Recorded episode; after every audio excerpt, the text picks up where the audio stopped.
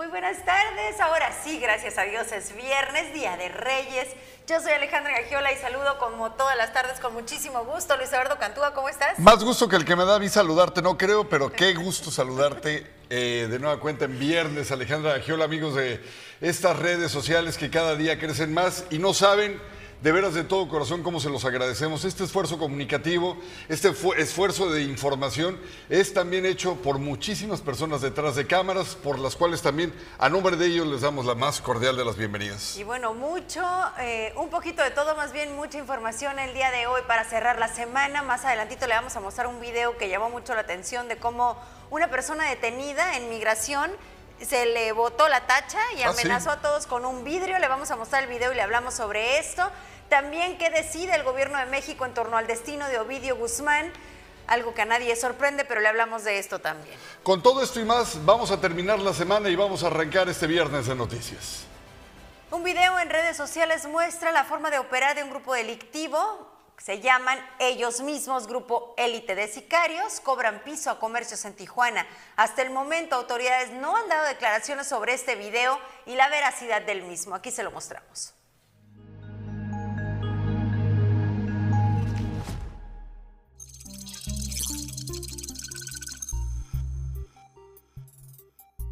Cobro de piso persiste en Tijuana. Un video circuló en redes sociales en el que se observa a un hombre que se identificó como miembro de grupo élite de sicarios. Ingresa al café Mi Cielito Lindo para amagar a la trabajadora y mandar un mensaje al dueño, donde exige una suma económica para permitir que continúen operando.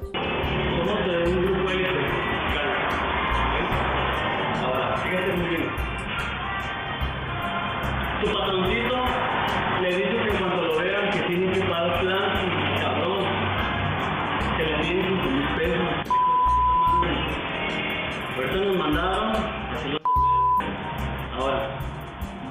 aquí, creo que les está bien claro, Dile que la fecha en que quedó de pagar ese dinero por, por estar aquí cuidando a ustedes, como pendejos. Ese fue mi mandó que yo le quiero un deber con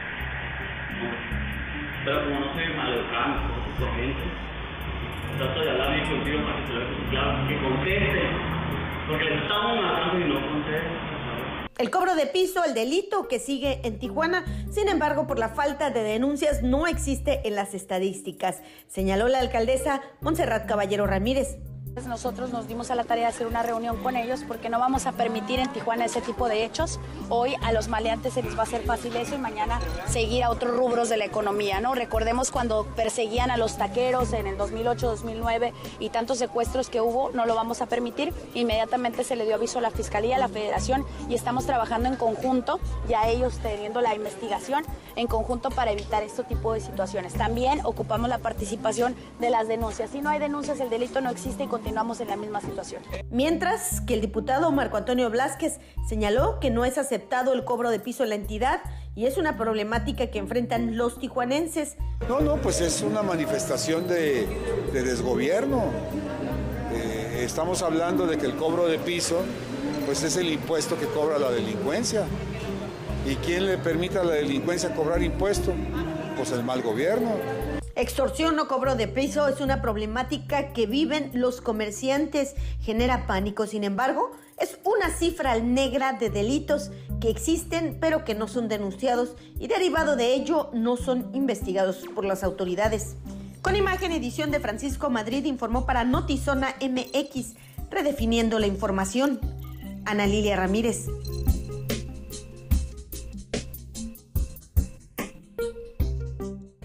¿Qué le parece así las cosas en nuestra querida Tijuana? Pues eh, bien, en más temas eh, de toda índole, particularmente en las opiniones de quienes mueven también los hilos, se puede decir que el empresario Jorge Hanron señala que seguirá igual de insegura la entidad en este 2023, pues consideró que no está mejorando la seguridad con las actuales administraciones federal, estatal y municipal. Sobre la detención del líder delictivo Ovidio Guzmán, eh, dijo que no traerá una mejora en la seguridad de la entidad, pues existen más líderes delictivos en este país. Consideró que no tendrá violencia o afectaciones nuestra ciudad de Tijuana. Me lo preguntas así a boca de jarro.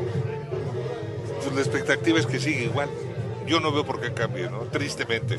Y es una desgracia y es un, es un sinsabor con el que tenemos que vivir, pero pues yo no veo, yo no veo que se esté mejorando. No, yo creo que va a seguir igual. Como él hay muchos. Como la- no, nunca restando la importancia, ¿eh? pero, pero hay muchos, hay muchos. Y, y- realmente le decía yo un- hace un momentito a tus compañeros que es como un piquetito de abeja, ¿no? Un piquetito nomás. No, no realmente no.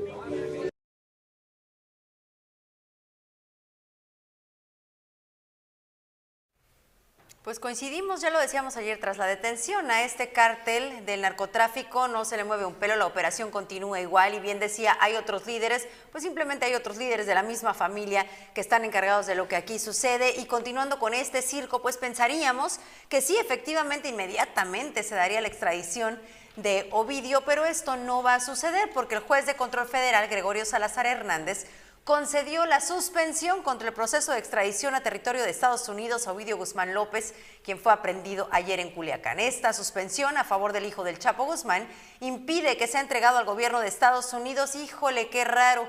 Quien solicitaba la extradición, por supuesto, por una serie de delitos, por tráfico de drogas, ya estaba en la lista negra de Estados Unidos que en una de las listas en donde no hay operaciones que se deban hacer con líderes del cártel del narcotráfico en México, entre muchas otras cosas. Y pues resulta que México dice, no, pero ¿cómo?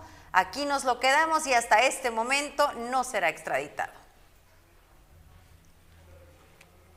No, no me sorprende, sí me da vergüenza, la verdad, el país en el que vivimos, Sí. Porque esto, esta teoría del circo que se estaba generando eh, de cara a la visita de Joe Biden, pues solamente es confirmada, Luis. Parecería que tras las fugas de su papá eh, de cualquier penal de México, dirías, claro, pero por supuesto la papa caliente y mañana que se vaya a Estados Unidos, ¿no?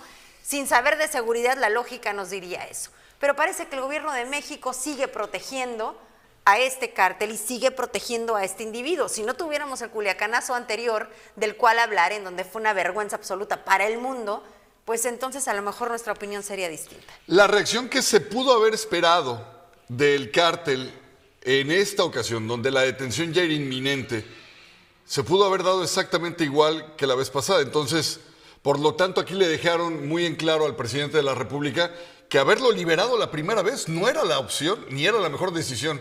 Hay un analista que estuve siguiendo durante todo este proceso y él decía, jamás el cártel en Culiacán hubiera atacado a la población civil porque de hecho están muy empatados. Ellos los protegen, Los ¿no? De eso hablábamos ayer. Pueden atacar a las fuerzas federales, pueden atacar al ejército o a la Guardia Nacional, pero jamás atacarían, como dijo la primera vez el presidente de la República, que si no lo suelta lo hubieran hecho. Eso es mentira. No, y así lo hicieron. Atacaron a la Guardia Nacional, a las Fuerzas Armadas, a los aviones y darte cuenta del poder que tiene este cártel con esas, eh, con esas armas tan especiales.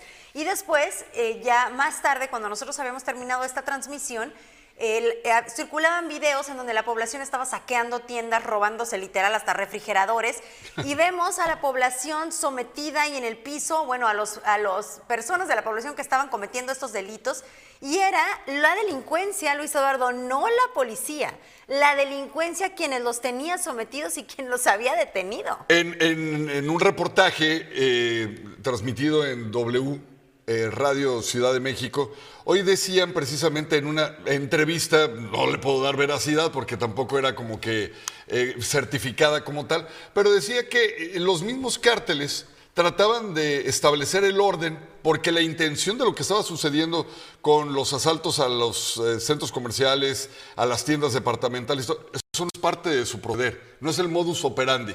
Y que para no de no, ese cártel, ¿no? no de ese cártel, exacto. Y para no mandar el mensaje erróneo, decidieron meter a la población en cintura. No, no, bueno, No, no, no. un- de verdad un circo, una vergüenza. Y si bien, claro, o sea, tenemos que reconocer que una detención de este nivel siempre será algo positivo para la ciudad o para la ciudadanía, en general también reconocemos, y, los analistas y los especialistas que conocen de cómo opera este cártel, pues que nada va a cambiar, que es algo mediático. Lo lamentable es que en lo mediático nuevamente caigamos en la vergüenza de no permitir la extradición.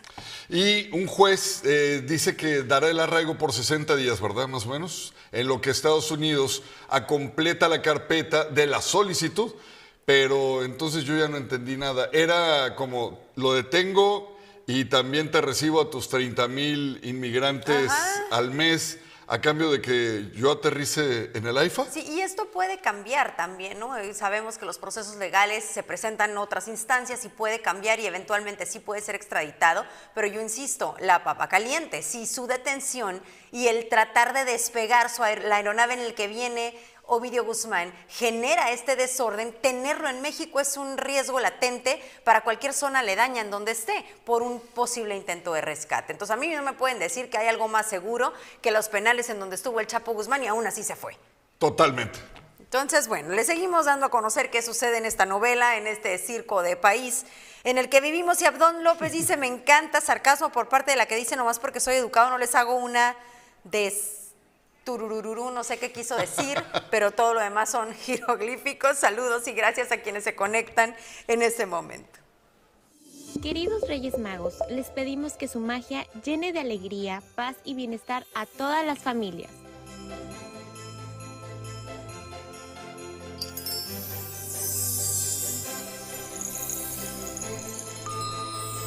Zona MX les desea un feliz Día de Reyes. Inicia el 2023 con el poder de la red 5G de Telcel. Contrata el plan Telcel Plus 5G eh, con uno de los asombrosos smartphones 5G que Telcel tiene para ti y disfrútalo con 14 gigas para navegar y redes sociales ilimitadas. Para más información visita tu Telcel más cercano. Si es 5G, es Telcel. Medio millón de pesos ofrece la Fiscalía Estatal para dar con el paradero de Ricardo Roberto Acuña Angles quien tiene orden de aprehensión por abuso sexual contra menores dentro de la escuela Leona Vicario.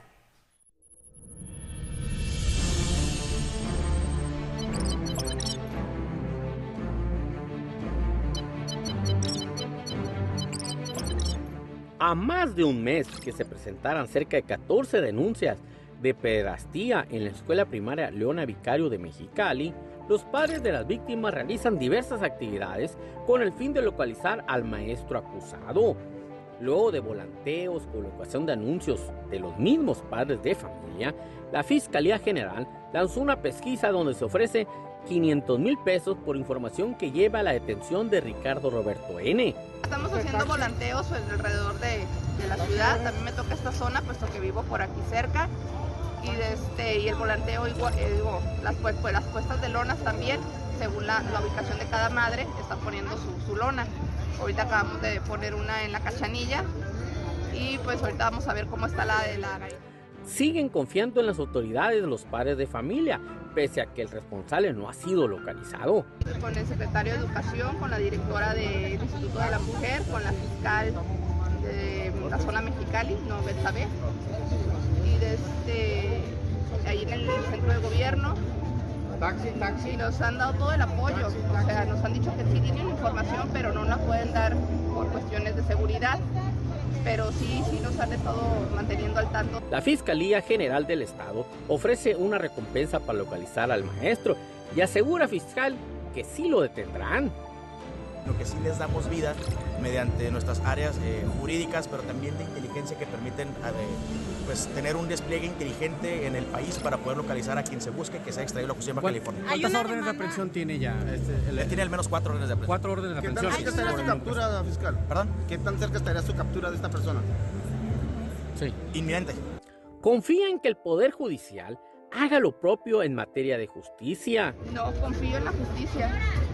A lo mejor todavía soy muy inocente y confío en la justicia, confío en que harán su, su trabajo, porque son demasiadas niñas y no, no, las niñas no mienten, los niños no te, no te mienten.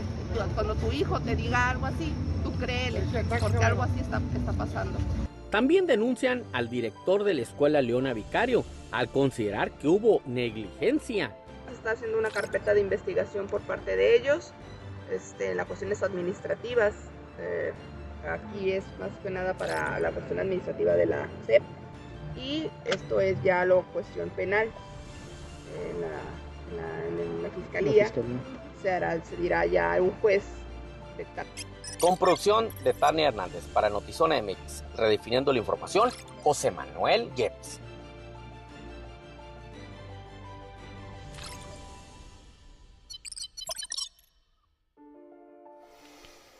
Cuatro muertes violentas se registraron durante las últimas 24 horas en la ciudad de Tijuana. Entre las víctimas hay tres hombres y una mujer. Uno de los cuerpos fue localizado prácticamente desmembrado. Uno de estos hechos ocurrió sobre el libramiento Rosas Magallón a la altura de la colonia Camino Verde, en donde un hombre quedó asesinado sobre la vía pública. Otro de los hechos ocurrió al interior de un domicilio en la colonia Cañón de las Rosas. De manera preliminar se informó que hubo cuatro hombres relacionados como posibles responsables. Además, en la colonia Miramar se reportó el hallazgo del cadáver desmembrado de un hombre. Los restos fueron depositados dentro de una tina. Otra de las víctimas fue una mujer asesinada a balazos en la colonia Cermeño, Mérida. Además, se indicó que en el cuerpo de la mujer asesinada se le pintó un mensaje con un plumón color negro. Ayer le dimos a conocer esta advertencia de protección civil por alto oleaje y vaya que tenían razón porque resulta que provocaron que el mar en playas de Rosarito se saliera de sus límites, generó afectaciones en algunas viviendas. El director de Bomberos y Protección eh, Civil José Avilés explicó que hubo oleaje de hasta 5 metros. Los vecinos reportaron que desde las 5 de la mañana se suscitó este fenómeno y de manera preliminar destacó que hubo afectaciones en un par de colonias, principalmente en las vialidades. Sin embargo, en la colonia obrera se reportó un deslave que generó la afectación en una casa. Hasta el momento no se ha indicado de alguna pérdida humana, afortunadamente, pero sí de estos daños materiales. Se espera que esta situación climática persista al menos una semana más. Se recomienda a la ciudadanía evitar ingresar al mar a toda costa. No es un momento en el que aún surfistas puedan aprovechar las altas olas. Es muy peligroso y aquí está la recomendación de protección civil y por supuesto las imágenes de si logran esto, eh, si el agua logra esto con viviendas, pues realmente sí es un terrible momento para ingresar al mar. No, no, yo llevo 20 años aquí en Rosarito y jamás había visto ese tipo de, pues, eh, del que el mar estuviera así tan bravo y mucho menos unas olas de 8 metros de altura. Y la verdad que estamos sorprendidos porque, y preocupados a la vez porque hay tantas casas aquí alrededor de nosotros y hay tanta gente viviendo como esa casa que vemos ahí, que está muy afectada. Y la verdad no habíamos visto este tipo de... ¿Qué es lo que han mirado? esta casa o han mirado otras más? No, hasta ahorita esta. Vengo de recorrer otras partes, pero ha sido solamente las bardas y eso. Pero no sé más adelante. Qué impresionante quedó la casa roja, Alejandra, que veíamos en las imágenes. Ojalá que si en un ratito más nos las pueden regalar eh, nuestros amigos en cabina, en producción, nada más para ver este oleaje. Yo no me puedo imaginar una ola de 5 metros, menos una de 8 en playas de Rosarito. Y ayer que hicimos esa advertencia en la noche de que emitía Protección Civil, decíamos, bueno, está creo que hasta de más porque quién va a ingresar al mar en este momento y más en la noche y me decían, bueno, a lo mejor surfistas no lo hagan, no esperábamos tampoco esta intensidad ni estos daños, las vialidades como vieron de por sí ya no en muy buenas condiciones quedaron destrozadas, entonces realmente sí, ahí está esta, esta vivienda Así no, que... No hay drenaje que alcance para volver a captar el agua de, que se salió del mar. Las imágenes eran impresionantes. Me tocó ver algunas, eh, pues un poco mal tomadas de, algunos vecinos de por ahí que subieron a sus redes. Eh, pero ve nada más esto, Alejandra. Y esto ya calmó, ¿eh? O sea, esta imagen es de cuando ya más o menos se calmó.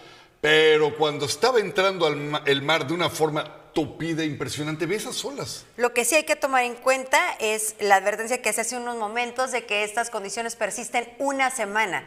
Entonces no hay que confiarse y por supuesto quienes viven en la costa seguramente ya estarán tomando las medidas necesarias. Y recordemos que el pronóstico de lluvias también regresa a nuestra región el próximo martes con un 80% de probabilidades.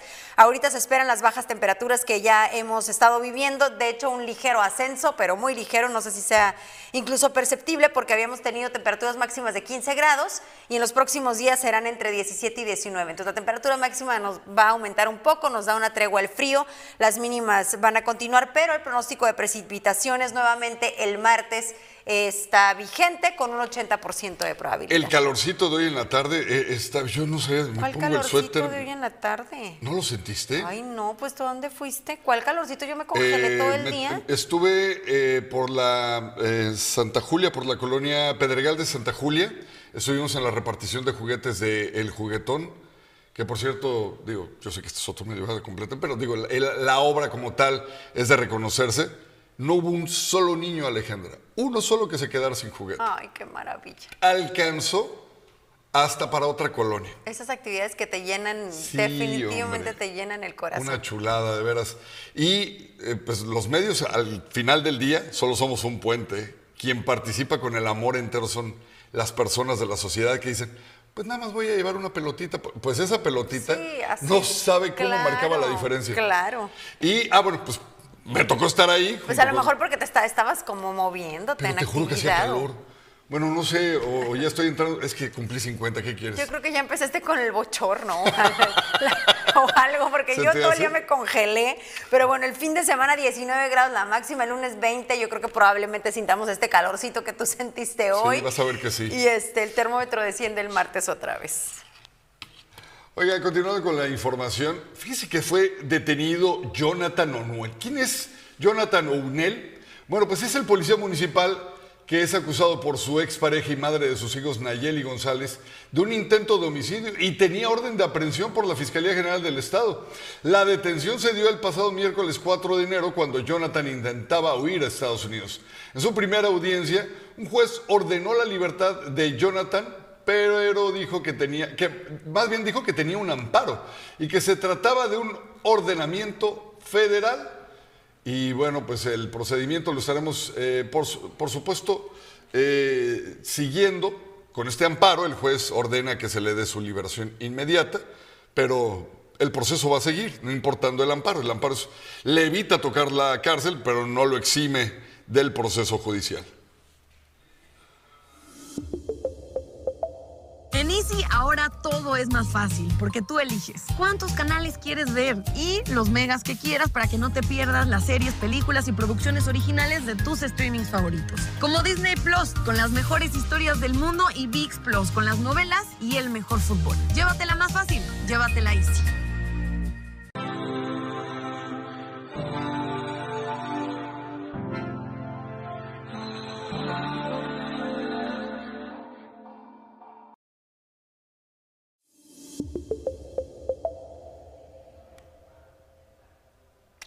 Oiga, eh, fíjese que hay un cafecito que le encanta ser eh, pet friendly, o sea, amigo de los animalitos. En este caso de los michis, de los gatitos. Yo la verdad no era como que muy fan de los gatos hasta que mi hijo se empecinó en que tuviéramos uno. Ese gato se llama Potato, como papa, pero... ¿Y sabe qué? Lo voy a llevar a este café y vea por qué.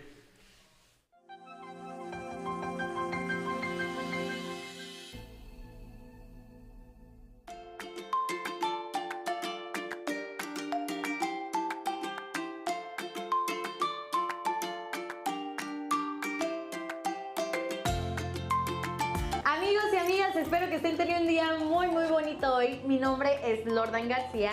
Pues ya se sabe, viernes 6 de enero, día de rosquita, de cafecito, chocolatito, de estar en compañía de tus seres queridos. Y aquí en Zona MX, pues ya se la saben, somos pet friendly y por eso los trajimos aquí a este increíble lugar llamado Bastet Cat Café, en donde pues como pueden darse cuenta, estoy rodeada de gatitos de todos los tamaños, de todos los colores, porque aquí fomentan mucho eh, esto que es la adopción. Entonces aquí, aprovechando esta temática de gatitos, quisieron aventarse y hacer las Michi Roscas.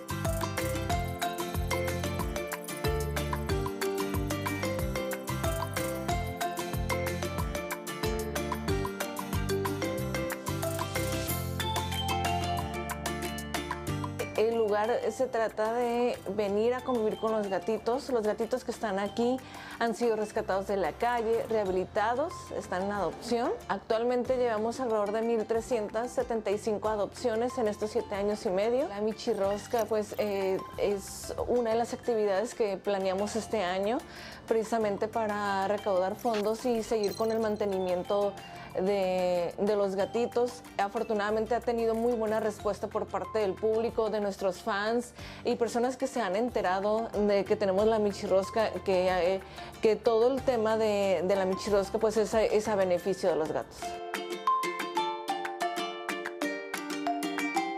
Tenemos de Oreo, de la tradicional y también de mazapán. Todavía estamos tomando pedidos para entregar el domingo. Inclusive hay personas que dicen, sabes que yo voy a venir hasta la siguiente semana. También seguimos trabajando.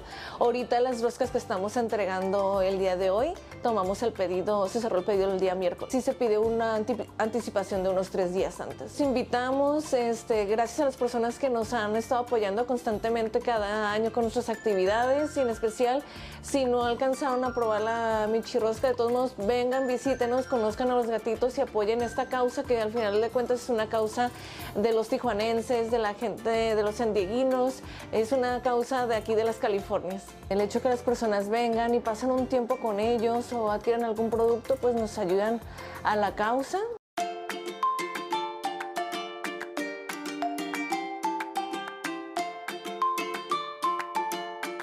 Bueno, pues aquí nos dieron rosquita para partirla. Ustedes van a ser testigos si me sale el monito no. A ver, de este lado no me salió. Ay, porque en el trabajo sí me salió. Ahí les tengo que llevar. A todos Zona MX les tengo que llevar tamalitos. Ingas. A todo Tijuana al parecer le voy a deber tamales. Ahí está el monito. Oigan, pues la invitación ya está hecha para que vengan a este lugar que está increíble. Si eres amante de los gatitos, te lo recomiendo totalmente. Pues como les dijeron ahorita, eh, los pedidos para las rosquitas todavía siguen abiertos para los siguientes días, entonces para que aprovechen esta oportunidad. Y si no, pues vengan otro día del año y disfruten aquí de los cafecitos, de los gatitos y de todo el espacio este que está increíble. Y pues nada, con esta nos despedimos. En cámara me estuvo apoyando Uriel Saucedo y pues reportando por ustedes, Lordan García.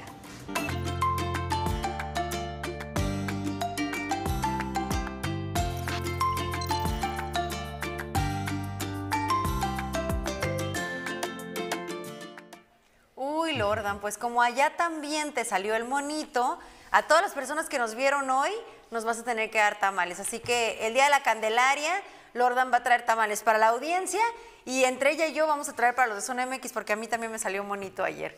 Y Mexicali elaboró la rosca de reyes más grande del mundo. Rompieron un récord Guinness con una rosca que alcanzó una longitud de 4.053 metros. Los estudiantes de la Universidad Vizcaya de las Américas y diversas panaderías fueron quienes elaboraron la gigantesca rosca, quitando el título a Tizimín en Yucatán, que tenía una de longitud de 3.009 metros. Como desde hace 36 años, Grupo Caliente celebró a los niños con el tradicional festival del Día de Reyes, donde asistieron más de 7 mil personas en el estacionamiento del hipódromo de Agua Caliente aquí en Tijuana. Este como parte del festejo, pues entregaron juguetes, dulces, rosca de reyes, chocolate y también hubo un desfile de animalitos del Parque Zoológico Internacional AC. El empresario Jorge Han Rong dijo que los festejos a niños iniciaron desde que él llegó a Tijuana.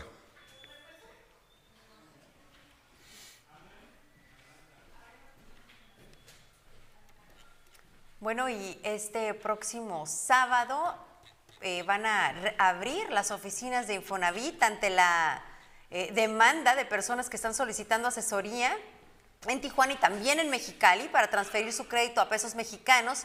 La delegación de Baja California anunció que manejarán un horario especial para atender al mayor número de personas interesadas. El comunicado eh, resalta que el sábado 7 de enero, es decir, mañana, estará abierto de 9 de la mañana a 2 de la tarde en las dos oficinas que tienen, como ya les decía, en estos dos municipios, Tijuana y Mexicali. Para realizar el trámite eh, requieren una identificación oficial de la persona que hará el cambio y estar dado de alta en el sitio web de Infonavit.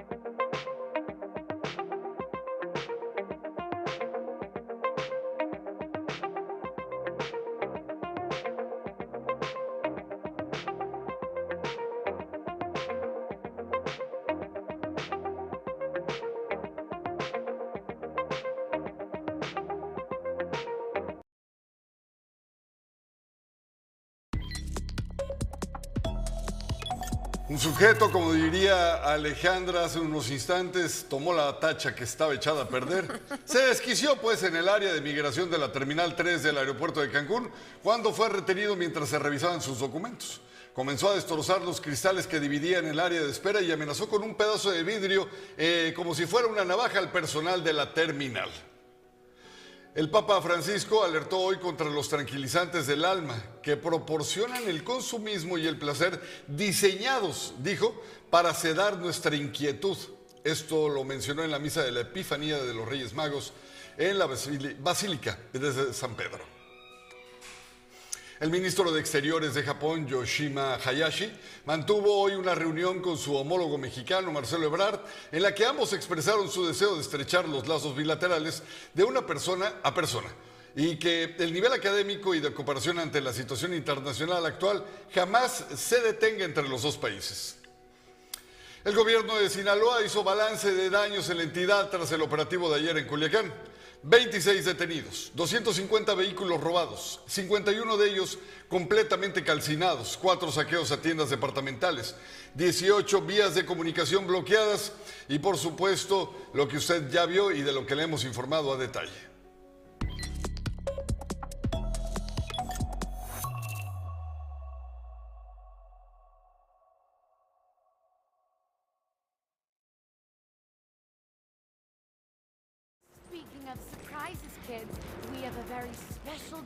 Us today, all the way from Miles County. Please welcome Art the Clown.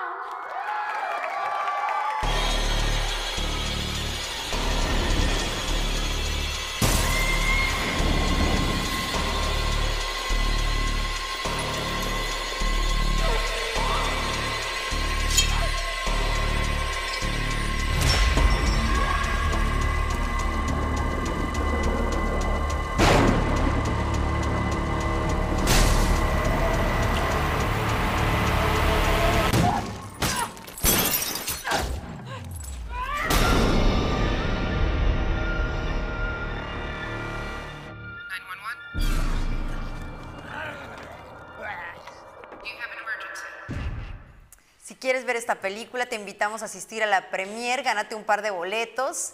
Eh, participa con dos sencillos pasos. Sigue la cuenta de Instagram de FilmsMX, que es arroba imagen FilmsMX, y la nuestra, que es oficial MX.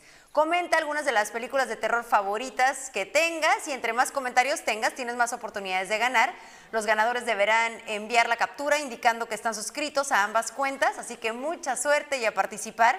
Los ganadores se van a dar a conocer el martes 10 de enero de este 2023. Si tuvieras que participar, ¿cuál sería una de tus películas de terror favoritas que mencionarías? No, nunca he visto una, me dan mucho miedo, ya te he dicho. Pero mínimo, has de haber visto de Chiripa Creo que la única que vi, y de niña, y a lo mejor desde ahí no he vuelto a ver una por el miedo que me dio, fue la de, ¿cómo es la niña que camina hacia... ¿De espalda del exorcista? El exorcista. ¿Es en serio? Sí. Bueno. Desde ahí me quedé traumada y ya no veo películas de terror. Bueno, yo, yo, tengo dos. Una es precisamente la del, eh, la del exorcista, que es un clásico, eh, que se debate entre la profecía y la de este el sexenio que estamos viviendo. No sé si ya la viste. esa. Bueno, esa la vi, la, hemos estado viendo. Ah, lo de ayer definitivamente fue parte de, de esa película de terror. Oye, Luis, lo que más me impresionó, ya regresando al tema de la nota de Cancún, en donde este hombre rompe el vidrio y con un pedazo de vidrio amenaza al personal de migración, ahí dejan que toda la gente se vaya y él sale corriendo. No sé si me dio más miedo o me impresionó más el hombre y su actitud y como dices que se le botó la tacha o la falta de capacidad del personal de migración para atender una emergencia como esta, una reacción como esta. De verdad, era un chiste un hombre con un tubo de los que, de los que hay para dividir en los aeropuertos, le aventaba el tubo, un solo policía no apareció. él le dice, es que te voy, te voy a mandar el video para que oigas el audio. Él, ¡Ey, yo! Lo escuché, es una zona federal.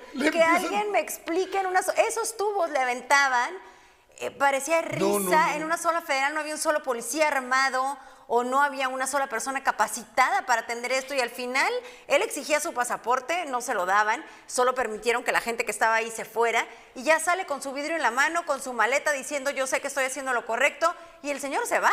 ¿Y ya, y se fue. Se quedan con su pasaporte. No sabemos si habrá una detención posterior, esperamos que sí, pero realmente, ¿quién capacita a nuestro Me encanta cómo lo quieren personal? calmar con groserías. ¡Ey, you, Ay, no, no, no, te digo, bueno, dentro de exacto. ¡Tómala con easy! Le sumamos esta escena a la película de terror Y ya con eso. que hemos estado viviendo. Y bueno, en información, eh, quiero decir más agradable, pero creo que ni siquiera empieza agradable porque empieza Adrián hablando del estado de salud del futbolista que se desplomó después de, un infarto ¿Es el otro Kendrick día. Lamar? Sí, ¿verdad? Kendrick. Kendrick. Ad- Él. el- Adrián, ¿de qué nos vas a hablar además de eso? Buffalo Bills, Damar Hamlin ya despertó del coma inducido y también de cómo va a funcionar el ID, eh, este registro para todos los fans del fútbol que tendrán que hacer una, una manera de verificación para seguridad y que no ocurra desmanes ahí en los estadios y tener bien identificado a cada uno del que vaya a entrar en, en todos los estadios de aquí de México. Vamos a explicarles cómo va a funcionar este registro. Oye, pues dos buenas noticias. Oye, ni para los nombres damos Estamos, una. no, no damos una de veras. Hay- ya no hay que meternos en camisa de once varas para la próxima. Mejor digo. dejamos al experto, al que le sabe. Quédense porque viene Son Sports. Adelante, campeón.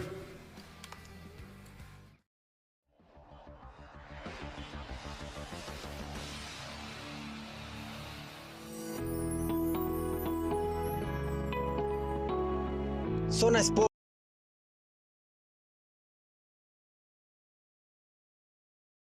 Tal? Bienvenidos a Zona Sport, la otra cara del eh, deporte.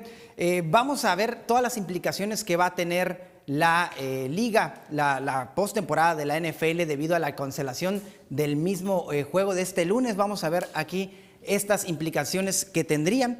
Eh, la NFL pues canceló el juego, como ya lo sabemos, esto fue en la semana, estaban viendo si se iba a posponer, ya quedó cancelado, se dio en la, semana esta noticia. Los dueños de la NFL aprueban modificaciones al plan de cómo se van a jugar los playoffs, incluso el campeonato de la conferencia americana se disputaría en una eh, sede neutral y esto también debido a pues, esta cancelación del juego de Buffalo Bills en contra de los Bengalis de Cincinnati.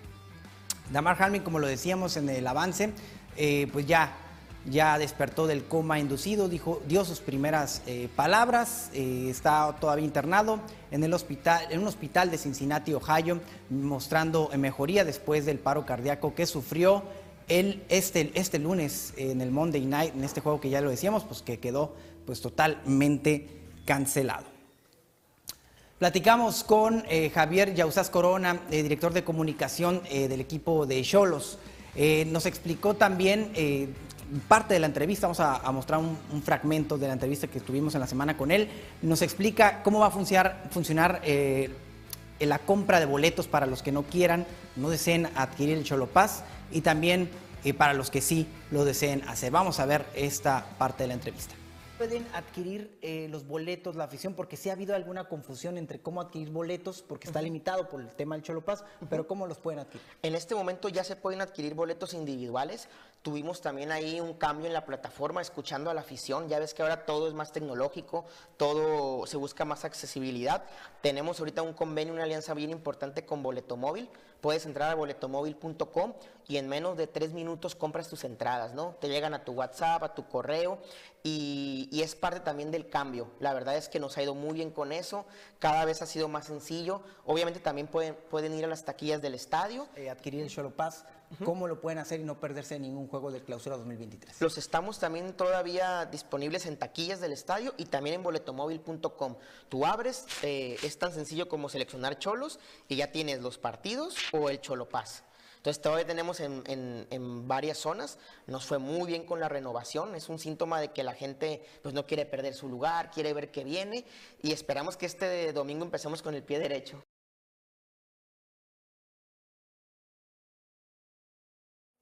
Ahí teníamos el tema del boletaje, el tema del Cholo Pass. Y vamos ahora eh, con la gerente de operaciones del Club Tijuana, Paulina García, quien explica cómo va a funcionar el Fan ID. Esto va a aplicar para todos los asistentes a todos los estadios del fútbol mexicano. Eh, después vamos a, darle todos los pasos de cómo se registran, pero aquí eh, la gerente de operaciones del Club Tijuana explica a simples rasgos cómo, cómo hacerlo.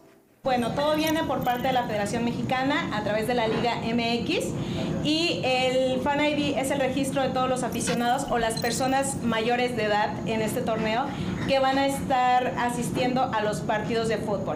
El registro del Fan ID es un código QR que se va a arrojar y el cual es de único uso o de único registro que van a poder utilizar en cualquier estadio de la República Mexicana. Tener la seguridad dentro de las instalaciones de los estadios para poder identificar alguno de los siniestros que pueda ocurrir, identificar a las personas que estuvieran involucradas. En el caso de las barras, tenemos un registro especial dentro de la liga que se, se tiene que venir a registrar al club y más o menos es la misma información, pero sí hay un registro. A partir de esta jornada nosotros ya lo vamos a estar solicitando, eh, bueno, en realidad todos los estadios, y ya se vuelve obligatoria a partir de la jornada 3 local.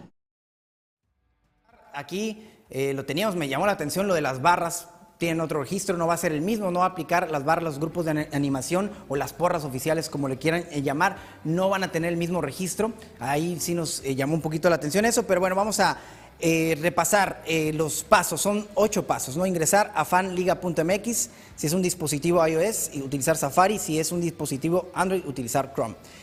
Ingresar tu número celular a 10 dígitos y aceptar el aviso de privacidad.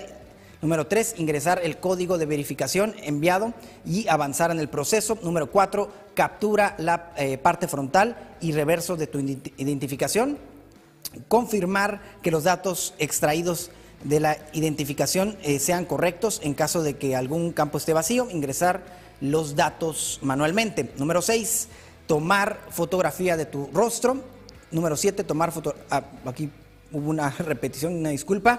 Y eh, el número 8, guardar eh, tu código QR será necesario para ingresar al estadio. Pues aquí están eh, los pasos para registrarte en este Fan ID que se decía que iba a implementarse en la jornada número 10, pero va a ser en la jornada número 1 y en la 3 de manera, eh, de los juegos de local de Cholos, pues va a ser ya de manera obligatoria. Todo el mundo tendrá que estar registrado. Es una credencialización, como lo hacen en Europa, como erradicaron alguna vez a los hooligans. Fue una, una táctica también que hicieron allá en Inglaterra, credencializar a toda la afición que va a asistir a un estadio.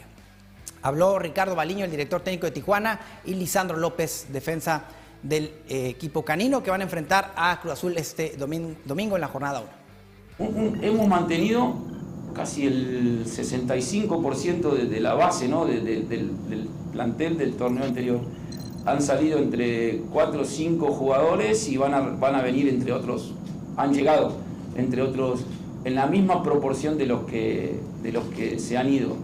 El mercado de pases está abierto, por lo cual sería imprudente de mi parte decirte, no, mira, ya no va a llegar Mané, porque eh, hay, situaciones que no se saben. Mañana cambia la situación de un equipo y aparece una oportunidad por un jugador. También eh, no es fácil cuando de repente tener algunos jugadores que se van, que llegan otros, eh, pero los que han llegado se han incorporado muy rápido a lo que es el equipo, lo que ya estábamos, intentamos ayudarlos para que se incorporen rápido y- y bueno, hicimos un, un- un gran grupo nuevamente y como dijo el profe, hicimos una, una gran pre- pretemporada, hicimos eh, muy buenos partidos amistosos, así que, que lo que te puedo decir es que llegamos de la mejor manera para este arranque del torneo. Cholos contra Cruz Azul este domingo a las 7 de la noche en el Estadio Caliente. Bien, eh, este lunes desde Alto Boxing vamos a tenerles la entrevista que tenemos con Erika Cruz, la eh, boxeadora mexicana de oriunda de Ciudad de México que va a estar disputando su eh, campeonato ante Amanda Serrano el próximo 4 de febrero. Erika Cruz contra Amanda Serrano este domingo, este lunes, perdón, la tenemos en Alto Boxing, la esquina del boxeo, a las 7:15 de la noche. Bien, eh, nos despedimos, nos despedimos sin eh, nuevamente recordarles que el lunes a las 7:15 de la noche vamos a estar en la esquina del eh, boxeo. Esto ha sido todo. Compartan nuestro contenido en oficial Zona MX en todas nuestras plataformas. Yo los veo el lunes.